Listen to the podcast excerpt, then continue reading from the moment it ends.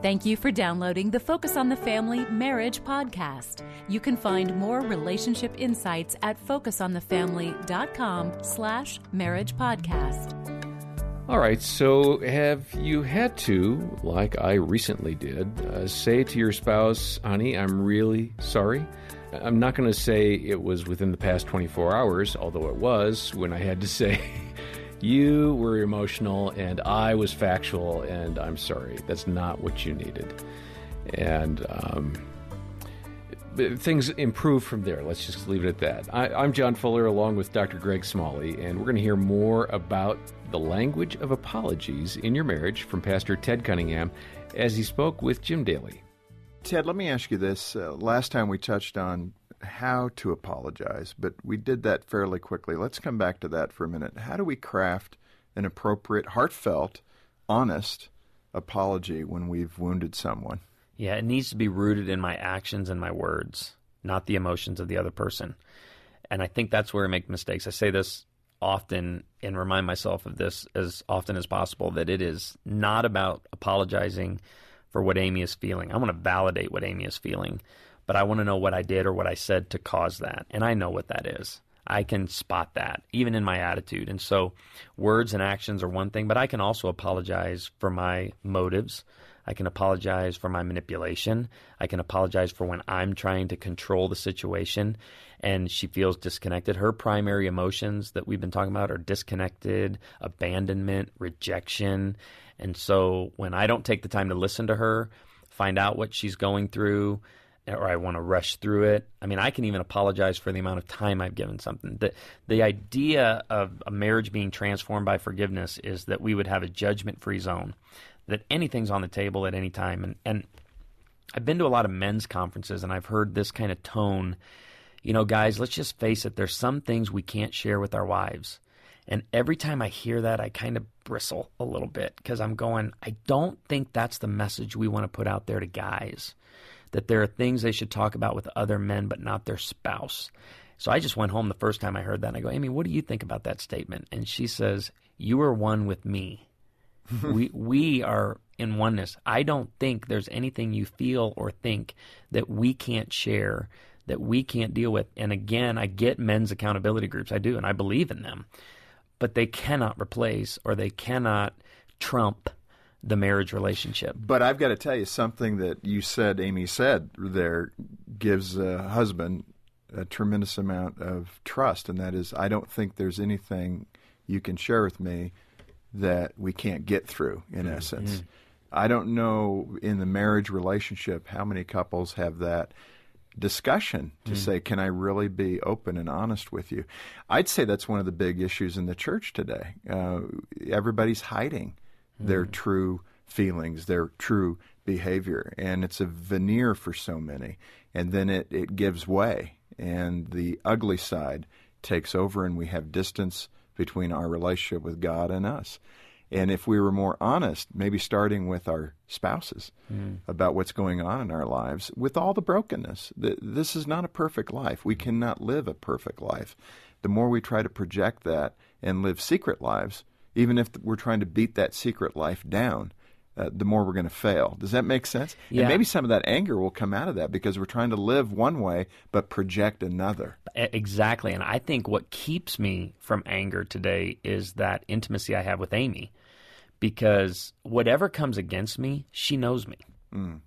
Whatever accusation comes against, she knows me. Whatever trial hits me, she knows me. Whatever difficulty hits me, she knows me and I don't know which pastor said this first, but I know a lot of pastors have said it since, and that is intimacy defined is fully known, fully accepted.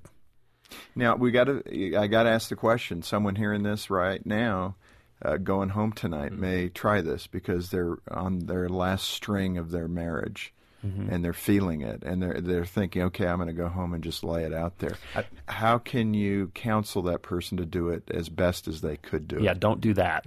yeah. what I would say is, you become the safe person before you become the one that lays it out there. How does that? Give me the practical way you uh, approach that. You take something from the past that you know of, something that you've judged in your spouse, some part of your spouse's history that you've never been able to resolve or let go that you're able to receive that in a judgment free zone.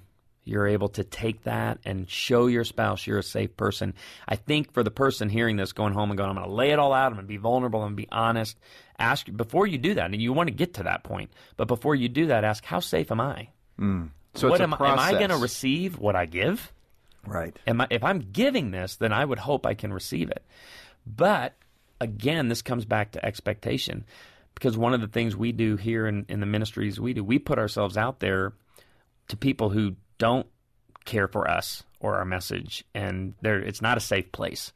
So, but we're, we're here, we're talking about marriage. And we want ma- the marriage to be the safest place on earth. I want the home to be the safest place on earth. It's one of the things, you know, I'm working through with my kids as they're growing up in the digital age is how do I respond as a dad rather than react when things hit our home and things come out and technology and all that and teaching our kids, you know, guidelines for online all of this. I mean, I want to make sure they understand I can tell my parents anything. Right. I can communicate I can share anything with them and the way dad hears that and receives that, he's guiding me and he's directing me in a spirit of love. And I just that same desire we have for our kids, even though we react. I, uh, Andy Stanley said it a couple weeks ago. React on the inside.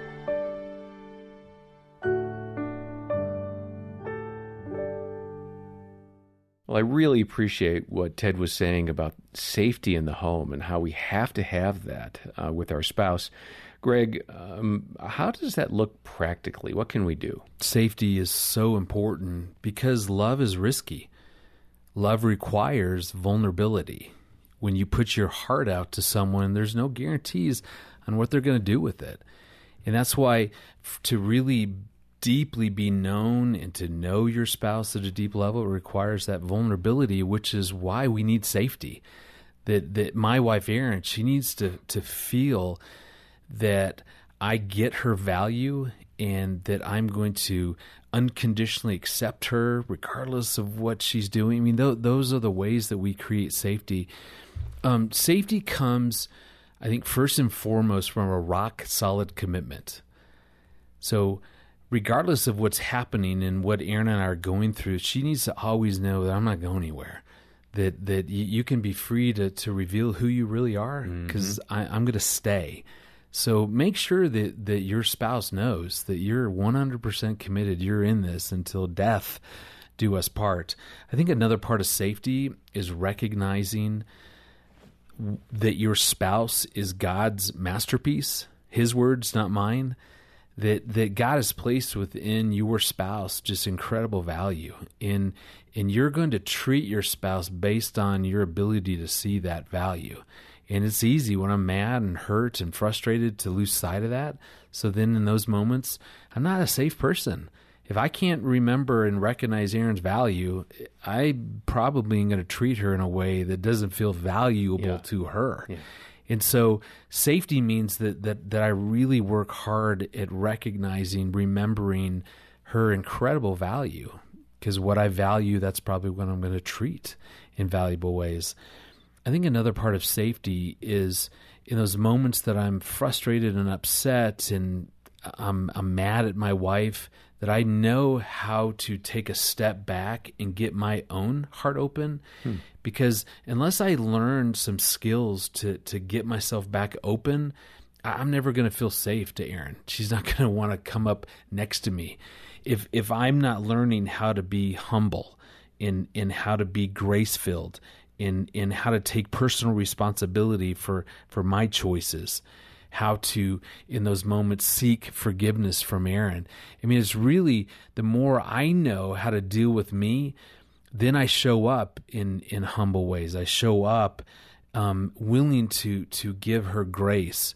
So it, it comes down to a big part of safety is me learning how to keep my heart open. When my heart is open, God's flowing through me. His love is is flowing through, and, and His love is kind and gentle and grace filled.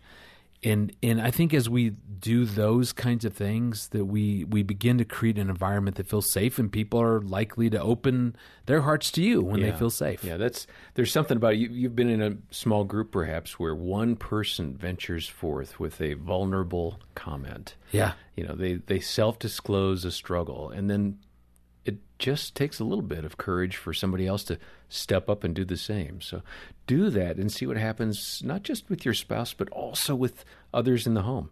So I heard you saying commitment, confirmation of your spouse's value, and then courage to own your stuff. Right. If I were to put And three get your C's heart to it. Keep your heart open. Yeah. Well, we have a lot of great advice from Ted Cunningham, from Dr. Greg Smalley, from uh, world class marriage experts. Stop by our website um, or give us a call if you need any help at all in your marriage. We've got the uh, contact info in the episode notes. Also, I do want to point out the free marriage assessment. That'll be that last part, you know, the looking inside yourself and owning your stuff. Uh, that free marriage assessment, I don't know, Greg, how many is it? Half million people that have taken that? Uh, like like a more closer to like eight hundred thousand. Oh my goodness! Wow, hadn't seen the latest numbers, but that's great. Uh, so after you take it, it'll be closer to a million people have, have gone through this assessment. It's easy, it's quick, it's not threatening. It's going to help you grow. Uh, that's free, and we'll link over to that as well. well. On behalf of Greg Smalley and the entire team, thanks for listening to the Focus on the Family Marriage Podcast.